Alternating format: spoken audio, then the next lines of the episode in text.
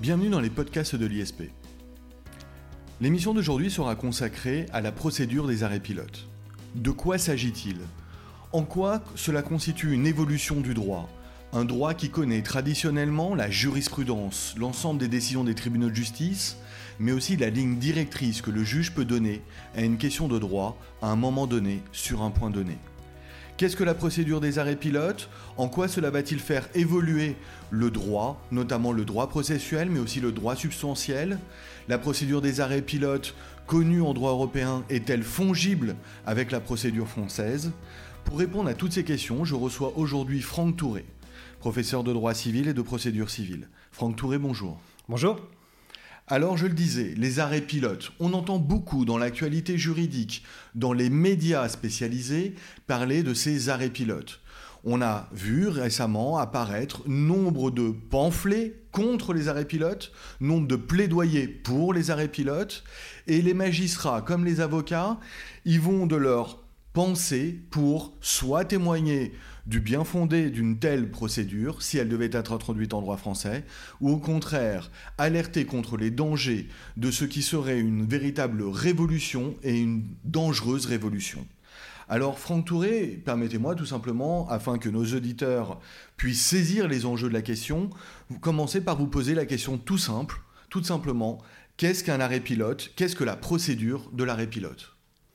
Pour l'instant, on n'a pas euh, d'arrêt pilote, on n'a pas cette procédure qui est introduite en droit français. Néanmoins, elle existe au niveau européen. Donc on va se baser sur l'approche européenne pour tenter de proposer une définition.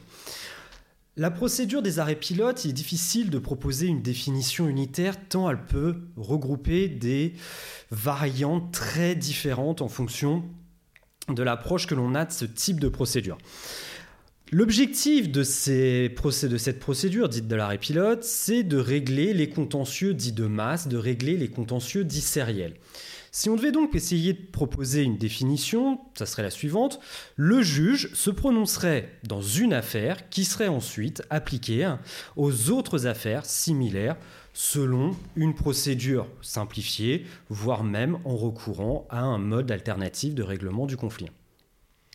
Très bien. Est-ce que pour être certain qu'on saisisse ce dont il s'agit, pour clairement faire la différence avec l'idée traditionnelle de jurisprudence, par laquelle les juges donnent une orientation au droit sur un point donné, est-ce que vous pouvez donner des exemples? Est-ce que vous pouvez nous dire, parmi les, juridictions européennes, qui utilise véritablement cette procédure et surtout quels résultats euh, a apporté jusqu'à présent cette procédure au niveau européen? La procédure dite de l'arrêt pilote est née euh, au sein de la Cour européenne des droits de l'homme en 2004 par l'arrêt Broniowski contre Pologne. Et elle a été euh, très exploitée dans plusieurs affaires, notamment en matière pénale. Et au regard des retours de la Cour européenne des droits de l'homme, notamment des différentes fiches qui sont proposées sur leur site internet, le succès est euh, assez probant en matière de procédure dite d'arrêt pilote. Ça a permis notamment de désengorger la Cour européenne des droits de l'homme et surtout d'imposer aux États différentes obligations sans qu'il soit nécessaire d'envisager chacune des affaires alors que les faits étaient souvent similaires et alors qu'il y avait énormément de requérants. Alors un résultat, vous dites probant, en tout cas c'est ce qu'affirme effectivement la Cour de Strasbourg qui emploie cette technique. Euh, à tout le moins un résultat probant en termes de célérité de la justice, euh, en termes d'affaires traitées, certes, mais sur le fond du droit. Sur le fond du droit, et c'est là que l'on peut s'interroger, c'est là que certains auteurs français se veulent alarmistes, c'est là que certains magistrats militent pour et contre euh, l'introduction en droit français de la procédure des arrêts pilotes. Alors, que faut-il attendre euh, de l'intégration de cette procédure en droit français? Est-ce réaliste? Pour quand? Et pourquoi? La procédure d'arrêt pilote a été relancée par le président du tribunal de grande instance de Paris dans le cadre des chantiers de la justice a émis la proposition d'intégrer en droit français cette procédure dite des arrêts pilotes. En effet, on le sait, les juridictions françaises, notamment les tribunaux de grande instance et les cours d'appel, sont complètement engorgées et n'arrivent plus à gérer le flux des affaires. Dès lors, il a proposé d'introduire cette procédure dite de l'arrêt pilote, c'est-à-dire qu'à partir d'une affaire, le juge pourrait sélectionner une affaire, et à partir de cette affaire, cela constituerait un modèle, un guide pour les autres affaires où on aurait une identité d'objet, les faits d'objet et de cause d'un point de vue processuel, on aurait des faits qui seraient très similaires, ça permettrait de constituer un modèle et de passer ainsi par une voie procédurale nettement plus simple, de procéder par une voie beaucoup plus courte, que ce soit par une voie de la conciliation, de la médiation, encore ça resterait à déterminer, ou par une voie judiciaire devant un juge. Donc encore une fois, l'intérêt d'une telle intégration serait au premier chef la célérité. Est-ce qu'il y aurait d'autres intérêts à cette intégration? Alors, au-delà de l'intérêt de la célérité, en effet, et c'est un des arguments d'ailleurs du président du tribunal de grande instance, c'est que cela introduirait aussi en droit, droit français plus de prévisibilité des décisions de justice. En effet, ici, grâce à ce type de procédure, on aurait un modèle qui pourrait servir à d'autres affaires postérieures.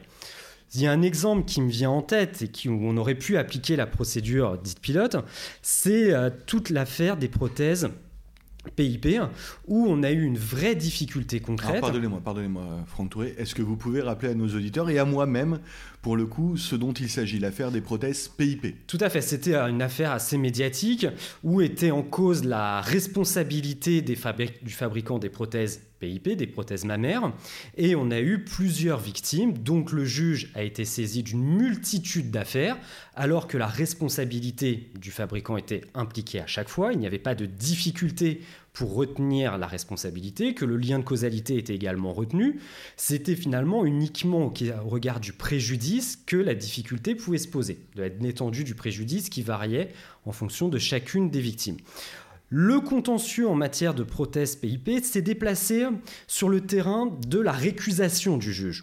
En effet, est-ce que le juge qui s'est déjà prononcé sur une affaire est-il toujours impartial pour se prononcer dans une affaire similaire qui présente des similitudes? La Cour de cassation a bien évidemment précisé ici que le juge était impartial dans le cadre de ce contentieux sériel. Très bien. Alors, célérité de la justice, peut-être même prévisibilité, euh, finalement économie de moyens. Hein. On sait que la justice connaît des difficultés quant aux moyens euh, financiers. Euh, pourquoi pas effectivement envisager par là une, même une simplification du droit Néanmoins, je ne peux pas ne pas relater tous les avis contraires, et parmi les avis contraires, on relève qu'il y aurait nombre d'inconvénients à la procédure des arrêts pilotes. Quels sont les inconvénients qui sont avancés? Certains, vous, allez les évoquer, j'imagine, mais j'en pense à, je pense à un problème, véritablement, quant à l'introduction en droit français de la procédure des arrêts pilotes. Et ce, ce problème, c'est celui de la contrariété à l'article 5 du Code civil, à la prohibition des arrêts de règlement en droit français. Or, je ne suis pas loin de penser que ce qui est proposé, effectivement, porte atteinte à cette règle de prohibition. Alors, quels sont les inconvénients de la procédure des arrêts pilotes euh, Porte-t-elle atteinte à l'article 5 Franck Touré?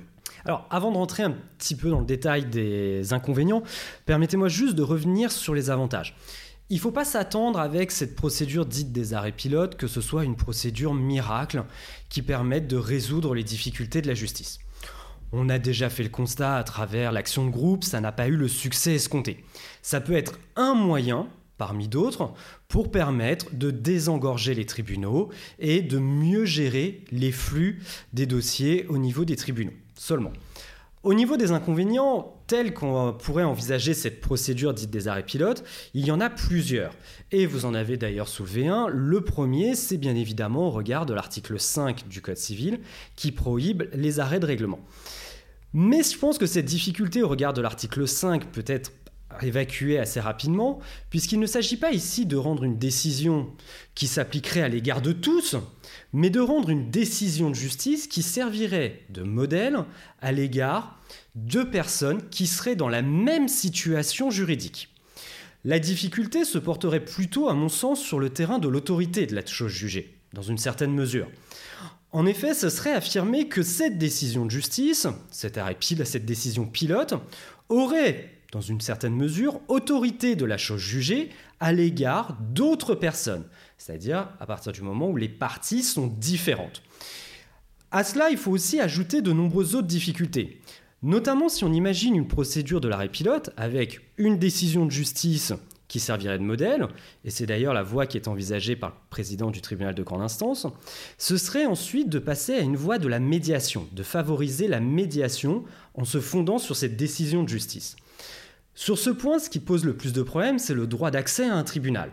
Alors, certes, la Cour européenne a déjà précisé à plusieurs reprises que la médiation, que tous les modes alternatifs de résolution des différends ne portaient pas atteinte au droit d'accès à un tribunal, à condition qu'un recours soit possible ultérieurement. Mais ici, on voit bien tout de même qu'on va favoriser cette voie processuelle, d'aller vers la médiation, plutôt que de passer devant le juge.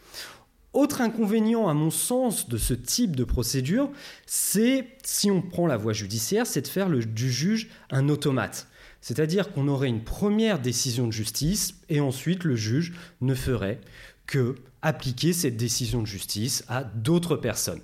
Et on voit bien tout de suite que la difficulté serait que le juge ne tiendrait pas compte des spécificités de l'affaire pour chacune des personnes.